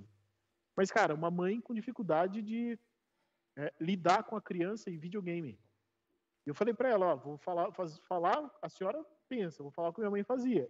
Desligava. É isso. Aí o problema não é a criança, o problema é os pais. É, sabe, assim, e eu vi que ela não veio me perguntar de maneira pejorativa. Caraca. Desculpa, vocês Morreu escutaram? Alguém tá morrendo. É... Então, ela veio me perguntar no sentido de ajuda mesmo. Eu vi que ela estava preocupada. Eu falei assim: ó, senhora, minha mãe desligava, ela punha horário, ó, não pode fazer isso, mas ó, tá ajudando em casa, tá fazendo isso, tá fazendo aquilo, ó, tá se comportando, então você tem suas horinhas de jogo e tal. É, a, é, uma, é uma recompensa que vale para várias cabeças pensar como, como funciona. Mas faz isso, senhora, faz isso, faz aquilo, né? Tem.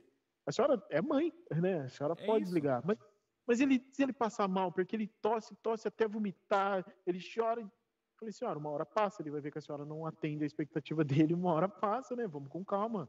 Né? A senhora também não precisa tirar de uma vez, né? Porque eu entendo que ele é criança. Blá, blá, blá, bom, dias depois, acho que quase duas semanas depois, a moça passou aqui para agradecer, porque é realmente isso. Por que, que eu estou falando isso? Não é porque eu estou dizendo que ó, o Lau manja, é um professor, né? Não, gente, é, é, porque assim, às vezes a gente pode ser. É, explicar, né, na profissão que a gente que eu tenho hoje aqui, a gente pode orientar, explicar que não funciona desse jeito. Com a criança pode, que vocês aí que são pais, os filhos de vocês jogam videogame, vocês controlam isso, vocês mostram isso. Então acho que isso é a função dos pais. A gente pode estar tá evoluindo. Como a gente falou agora assim, pô, o pai vai lá e dá um celular. Não tem problema nenhum você dar o celular. O problema é, é dali para frente o que, que vai acontecer. Quem que vai acabar mandando na vida da criança no sentido do celular? Né? O que, que aquelas crianças vai fazer? Porque é o que eu mais falo aqui, pessoal, né? Caramba. É o que eu mais falo pro pessoal. Né? Hoje em dia a gente tem tanta informação por aí, tá facinho de você aprender qualquer coisa. Mas quantas pessoas querem realmente aprender, cara? Querem realmente aprender? Quem Pô, quer fazer a ah, diferença? Ninguém. Você pode estar escutando, que eu escuto bastante podcast, principalmente quando eu estou editando foto. É, eu escuto bastante podcast, escuto vocês. É... Obrigado, obrigado por isso. Obrigado, obrigado do carinho. Cara, e no final das contas eu aprendo, enquanto estou trabalhando com uma coisa que dá, lógico, é, para fazer, estou aprendendo com a história de outras pessoas, que essas pessoas contam histórias reais da humanidade. E sabe, eu acho que, que a internet está aí, assim como um celular que é a porta, né, hoje em dia, para qualquer criança, para a internet é o celular. Então, se você não conseguir, dentro da sua família, conseguir coordenar esse tipo de coisa, tem uma coisa bem errada com você, né? É. Você precisa dar uma olhadinha nisso. Pois. É, é, concordo com você nesse sentido de que eu acho que os pais têm a função de educar o filho, né? A gente vê muito, muitas pessoas achando que é a escola hoje em dia que educa, mas não, a escola ensina, né? Ela tá lá para ensinar as crianças, mas os pais uhum. têm que fazer o papel dentro de casa, tem que educar, né? Eu posso dizer que meus meninos têm cada um deles. Um tem agora vai fazer quatro anos e meu, meu mais velho fez cinco e eles sempre tiveram um telemóvel, o celular deles, deles, não é o nosso que ele pega e vai mexer, não, é o deles, entendeu? Que eles jogam, eles fazem os jogos, colocam os joguinhos, as coisas que eles querem fazer. Claro que gente, eu tenho controle pelo meu celular, eu consigo controlar e ver o que, que eles estão fazendo, né? Eu tenho um controle parental nesse, nesse sentido. É, e tem limites, cara. É assim, hora do jantar, olha, vocês estão jogando um pouquinho antes de jantar. O jantar é onde é que coloca o celular eu falo para eles, eles não, nem precisam pedir, eles colocam no meio da mesa, vão jantar e não pegam no celular, entendeu? Mas... Deu a hora de deitar, a mesma coisa. Olha, vocês estão brincando faz muito tempo no celular, bora, vamos dormir. E eles dão o celular, entregam o celular, colocam para carregar, cada um vai para sua cama, cara. É assim que funciona, entendeu? É, é você colocar limites, né? E se comportou e... mal, olha, se comportou mal, não tem celular. Entendeu? Amigo. Não tem jogo, não tem, não tem nada. Corta mesmo. Por quê? ele tem que entender que existe a, as crianças. É, é, criança é assim, ela, ela vai te puxar até o limite que, que ela conseguir. Entendeu? Ela vai indo até onde ela consegue. Olha, eu, meu pai cedeu isso. Se eu puxar um pouquinho mais, será que ele cede? Né? Se você não tiver é, ali pulso firme em determinadas horas, você acaba se entregando. E foi o caso dessa senhora que foi ela, na loja. Ela estava se entregando porque ela via a criança chorando, ele usou isso como arma contra ela, de chorar, chorar, chorar e vomitar. Ela achou que ele ia morrer, mas não vai. Eu nunca vi ninguém morrendo porque estava chorando, né? Até não. hoje. É. Ah, eu esqueci videogame. e cai pro lado, né? Não. É, é isso. Não, mas é, isso que você está falando reflete muito a educação que a gente teve. O Lau falou da mãe dele, mas a minha mãe e meu pai era igual. Então, o que, que acontece? Nós somos reflexo daquilo que nós passamos, né? Por quê? Porque eu costumo falar, ver da seguinte maneira. É, por que, que o para-brisa é maior que o retrovisor num carro? Porque passado é referência, não direção. Então, Nossa! o Rodrigo, ele é filósofo às vezes, tá? Então, vai se acostumando. Ele adora um, umas, umas frases prontas, assim, bem de impacto e é muito interessante. Peraí. É muito é. bom. Até cresceu o espírito agora, rapaz. Desculpa, vou falar. Pronto. E, então, o passado é referência, não direção. Então, quando eu olho para trás e eu vejo é, aquilo que os meus pais me ensinaram, eu tento replicar isso para o meu filho. Né? Então, é, assim como o Ronaldo faz, determinar limites e entender que quem educa é os pais e não a escola, por isso que muito está se perdendo no meio do caminho. Você falou uma coisa muito legal. A jornada é mais importante do que a chegada no objetivo. Porque, assim, se você não predetermina as coisas, é, a jornada que vai, você, como posso dizer, você aleija a criança. Se, você, a criança ela não foi ensinada a receber um não, a se frustrar, a, a entender os limites, quando ela chega na fase da adolescência para adulto, ela vai se tornar uma pessoa frustrada. Ela não vai saber lidar com o, as adversidades que vão aparecer diante dela dali para frente. Então, o papel do pai e da mãe é muito importante nesse ponto para dizer assim: olha, aqui é onde você pode pisar.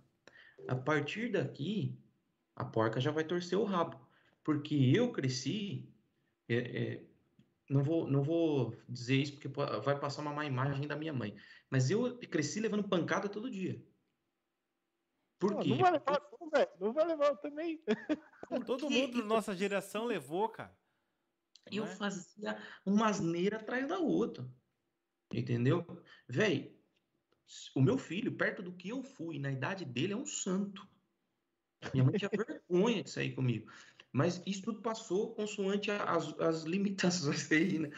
As limitações. O cara tá se a... entregando ao vivo aqui, mano. É, não, mas vou. Se eu cheguei até onde eu cheguei, e se hoje eu posso estar dividindo essa experiência com vocês, é porque eles me ensinaram a fazer assim, porque eu tive uma boa referência deles nesse aspecto. Eu não deixei de ser mais homem ou menos homem por causa das correções que eu tive durante a vida, muito pelo contrário. Eu evoluí passo a passo, degrau por degrau. A minha mãe e meu pai me preparou para o mundo. Hoje em dia, os pais não preparam os filhos para o mundo, preparam para viver com o cordão umbilical enroscado. E isso é muito mal para o desenvolvimento pessoal, porque lá na frente, o pai e a mãe não é eterno. Lá na frente, o pai e a mãe vai morrer. E aí? O que, que você vai fazer da sua vida? O que, que você agregou no, nessa caminhada toda, no percurso até agora? Né? Porque o importante não é o objetivo. O objetivo é algo que a gente, nós temos que ter para construir alguma coisa lá na frente né? Eu costumo dizer assim, que sonhos são abstratos, mas objetivos são palpáveis. Entende? Então, assim... É... O Raul tá se rachando. É, pois... Eu tô gostando que ele tá falando. Pode falar, pode falar, filho. Falando tô achando bom pra caramba. É, é porque... Olha para trás, né, Lau? Olha, olha, olha quem eu era sentado aí com você aí, né? Caramba. Isso que ele tá aí. E, é legal, é legal isso. É legal ver o desenvolvimento pessoal, porque assim, eu luto cada dia para ser uma pessoa diferente. Porque se eu for para continuar a ser a mesma pessoa, cara, não faz sentido nenhum. Eu tenho que ser diferente. Você tem que olhar para mim daqui um mês e falar assim, caralho, rapaz mudou, hein? Tem que ser assim. Eu acho que essa é a essência. Então, quando você faz isso, você educa o seu filho da melhor maneira possível, sem aleijar o desenvolvimento dele. E aí, quando ele crescer, você deixou ele pronto para ele tomar decisões, porque é isso que a gente faz na vida, cara. A gente toma decisões. Então, o que que acontece? Se a gente trilhar bem, o futuro, é, é como sempre digo, a terra é fértil. E ela vai dar aquilo que a gente planta. Então, se, se hoje o Ronaldo é o que é, o Lau é o que é, porque nós tivemos referência. Se é que vocês me entendem. Lau, a gente está aqui já conversando há uma hora e meia quase. E nesse tempo, eu queria saber se você quer deixar alguma mensagem ou dar uma dica pra gente aí de como, é, o que, que a gente pode fazer, principalmente nesses tempos difíceis, para continuar tendo o sucesso é, que você teve, cara. Porque, é, em média, a gente sabe que uma empresa hoje em dia, ela dura um ano de vida, né? Novas empresas. E você tá há 13 anos já no mercado, 13 anos fazendo o que gosta. E qual que é aí o, o segredo de, desse sucesso, cara? Conta pra gente. Nossa, agora você me pegou, velho, porque eu vou falar um... se eu pudesse voltar cinco anos, vai, vou colocar assim. É, é... Ui, fiquei nervoso. se eu pudesse voltar cinco anos, cara, estudar. Estudar, aprender, tentar entender o que está acontecendo com o comércio, com o mundo, é, com por incrível que pareça, com política, cara, é, saber onde estão as coisas, eu acho que é o que, o que eu tenho mais feito ultimamente é estudar, estudar sobre o meu ramo de negócio. É, eu, tirando, eu sou fotógrafo também, estou estudando sobre fotografia mais ainda, estou pagando mais curso. E, e, e sobre o comércio, sobre internet, porque o meu comércio, o meu, meu negócio está muito ligado à internet, né, cara? É, o, o, entretenimento digital, vamos colocar desse jeito. Cultura pop, cultura geek, tá literalmente na internet, cara. Então, eu tenho estudado muito isso, tenho lido muito sobre isso. Então, acho que é isso que está me dando é, algum, algum norte para seguir. E lógico, cara, pessoas. Né? Felizmente ou infelizmente, a vida começa a mostrar para você algumas pessoas que dá para você contar, que você pode é, é, é, confessar o seu, o, os seus problemas, vou colocar desse jeito. Não que elas vão resolver seu problema, mas alguém que você possa desabafar, né? Eu acho que a gente tem que ter fé de alguma maneira, seja em qualquer coisa que for, mas no final das contas, você ter alguém para te dar um norte, para, ó, pensei nisso, pensei naquilo, alguém para ser um, um mentor, mesmo que não seja esse o título oficial, eu acho que acaba ajudando, né? Eu acho que eu sou um, um rapaz, eu acho que sou um homem de muita sorte nesse sentido, porque toda vez que eu tô que eu tive algum problema muito sério, muito grande, eu tive pessoas com quem conversar, eu tive pessoas em quem me apoiar.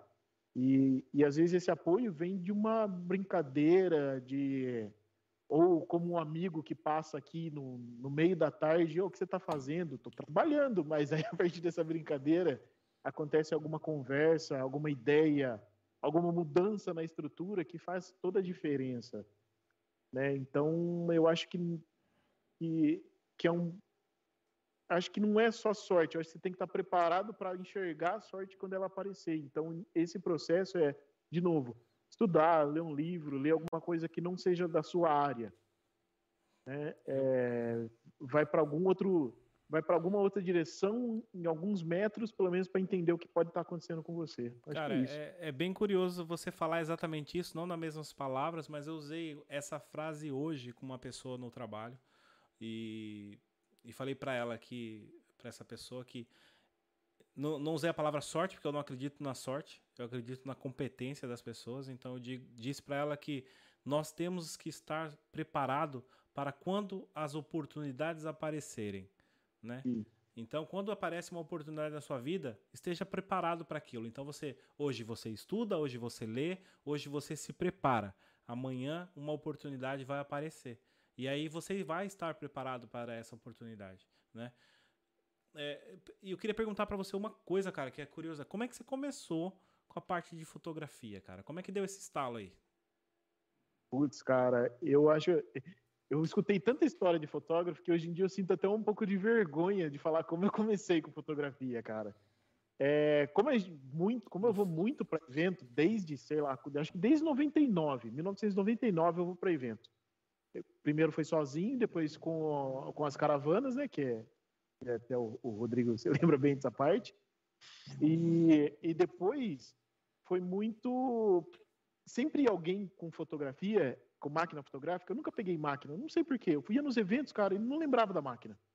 Né? Levava uma ou outra comigo de filme ainda, né? antes, da, antes da popularização da digital e não lembrava. Às vezes eu dava na mão do Diel, não sei se ele está online ainda, mas eu, a, a, câmera, cara, e tem um monte de foto que é ele que fez a foto, né, nos eventos que a gente ia. É...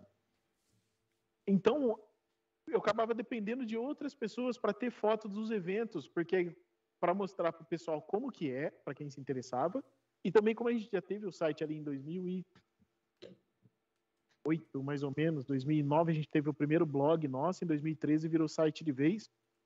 Então eu queria postar a foto de onde a gente ia. Não tinha esse, essa fama toda das redes sociais. A gente tinha o Orkut, que a gente conseguia até que trabalhar legal ali para divulgar as coisinhas, mas eu acabava dependendo de alguém para receber essa foto. Ou eu tinha que pagar, e às vezes não era barato, na maioria das vezes não é barato, né? porque o cara ficava o dia inteiro fazendo foto, depois tinha que cobrar o cara para me entregar as fotos e tinha que despender esse dinheiro. Ou quando a pessoa fazia de graça, eu tinha que esperar a vontade dela de me mandar. Né? Então isso quebra muito as pernas, não é que nem hoje no celular e tal.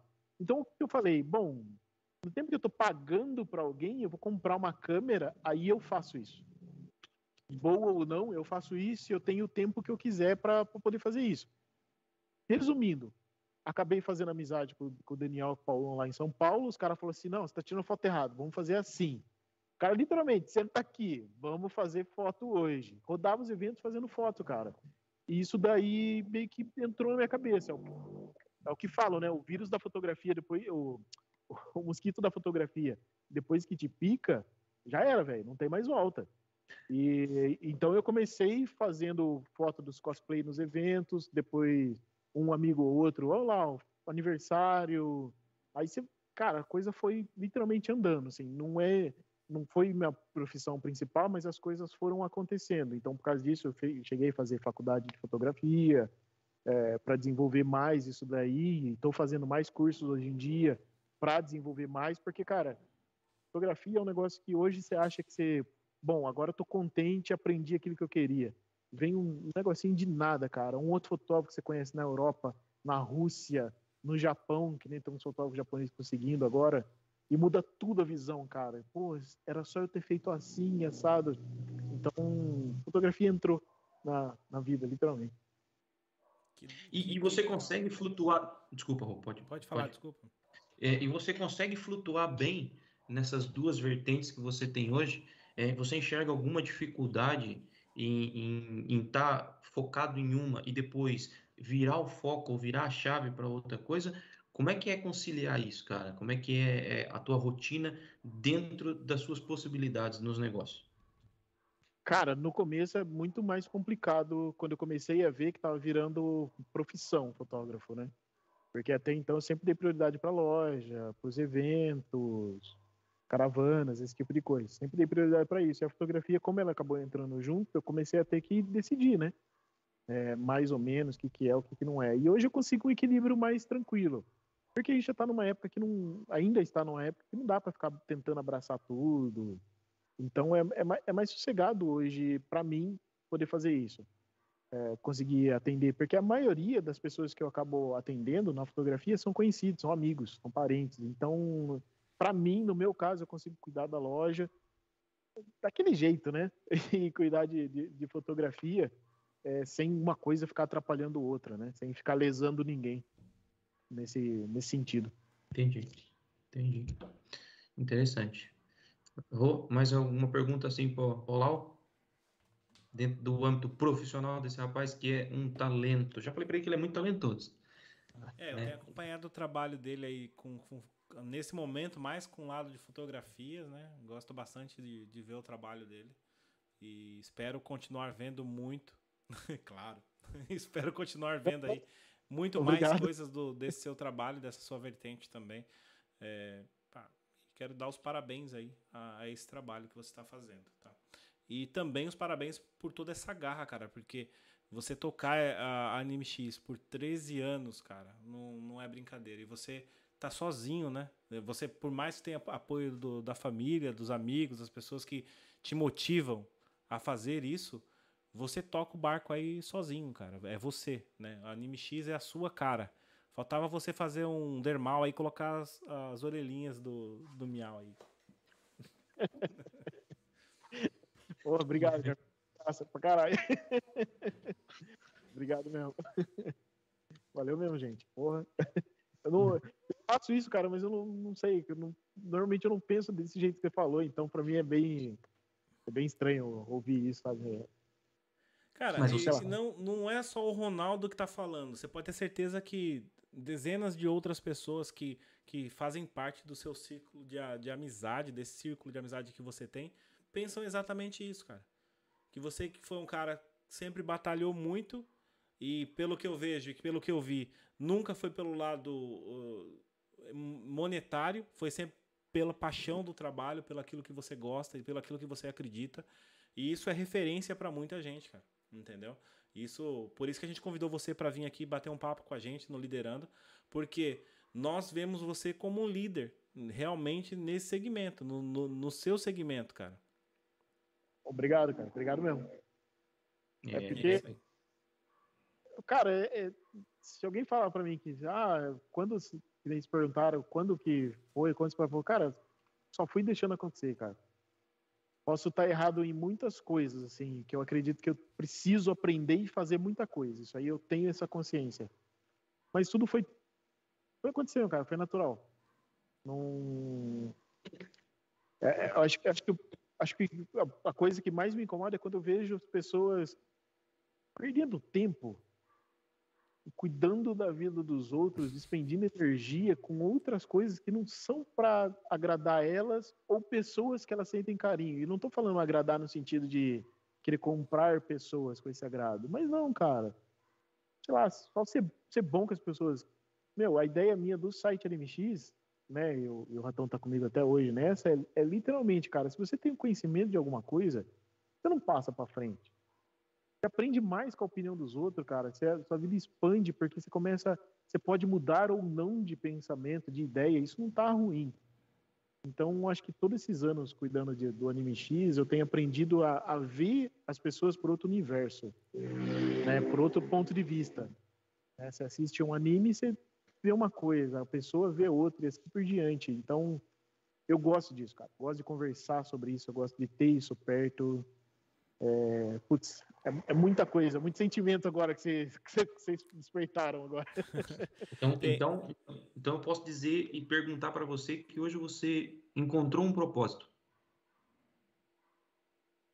Eu não sei dizer se eu encontrei, cara, mas eu acho que, que eu enxergo ele de longe, assim, sabe? Ok. É, eu vejo eu vejo ele ali, ó, eu falo assim, puta, é, é ali, eu quero chegar ali, eu acho que eu tô no caminho. É assim que eu me sinto, sabe? Você está caminhando quero... para esse propósito. Isso, exato. Exato. Eu acho que tem muita coisa ainda para entregar ainda para fazer ainda para poder falar assim, zerei. Cara, isso, isso, é muito bom. Isso é muito bom e uh, acho que na vida, na nossa vida, nós temos em tudo na nossa vida nós temos que ter um propósito para poder alcançar, ter ter um, um objetivo né? Seja ele qual for, é, você tem que ter um objetivo em tudo aquilo que você faz. Não, não adianta você fazer por fazer. Tem que ter paixão. Eu costumo dizer exatamente isso, até meio piegas, como a gente diz aqui em Portugal. É, mas tudo que você vá fazer, faça com coração, cara. Faça com amor. É, muitas das pessoas que a gente teve o prazer de conversar aqui no Liderando, que veio aqui, são pessoas que têm realmente carinho, amor por aquilo que elas fazem, né?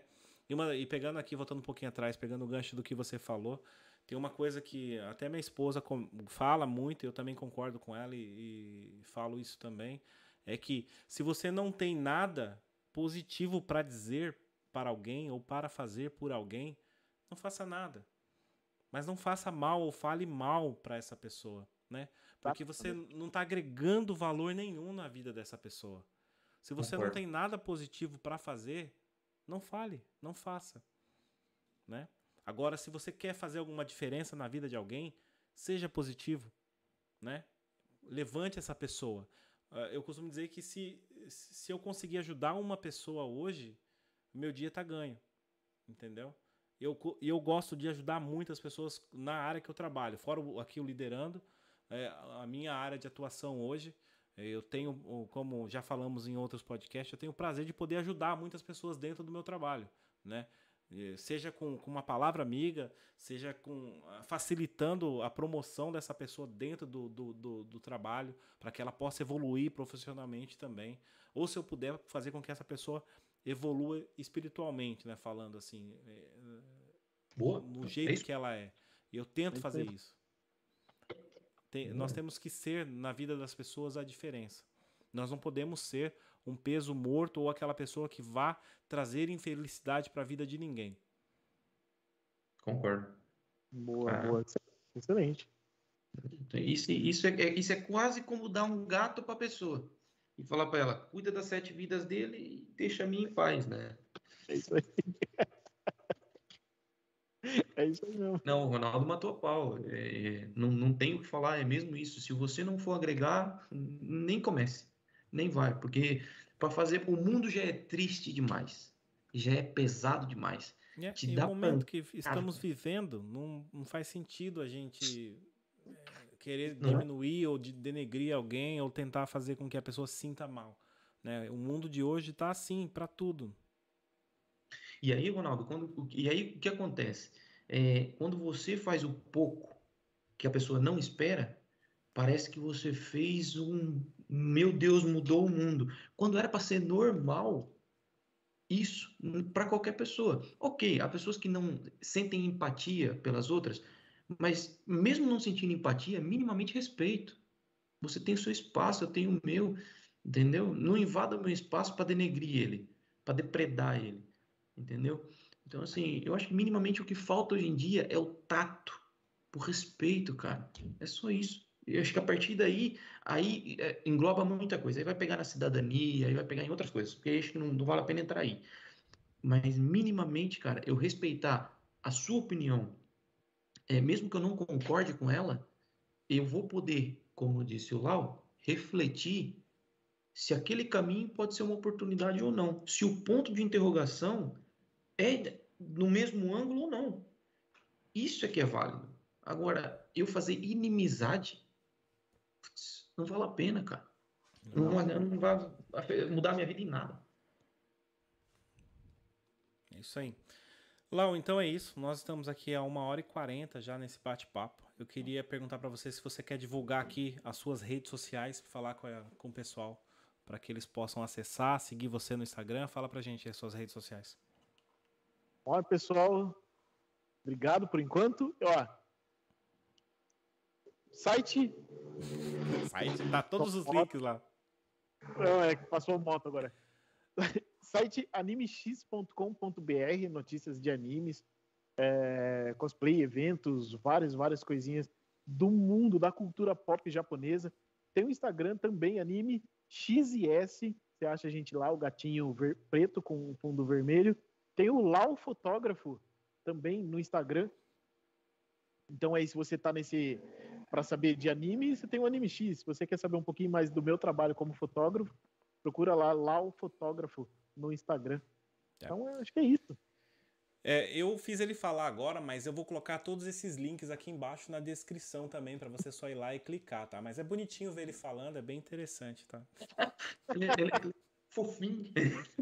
Lau, cara, eu quero agradecer muito por essa oportunidade de bater esse papo com você mais uma vez, cara. Foi muito bom esse. É, foi rápido, mas foi muito bom conversar um pouquinho aqui sobre uma área que a gente ama e gosta muito, que é a área de geek, né? A área de anime, a área de quadrinhos, a área de filmes. É, não focamos muito na área aqui do, de empreendedorismo, mas é, como eu disse, como é o título aqui, é um papo furado. A gente está batendo um papo só, passando horas entre amigos, conversando, e nós vamos ter muita coisa assim é, nesse sentido. Então, cara, de coração, mais uma vez, eu quero agradecer. Obrigado.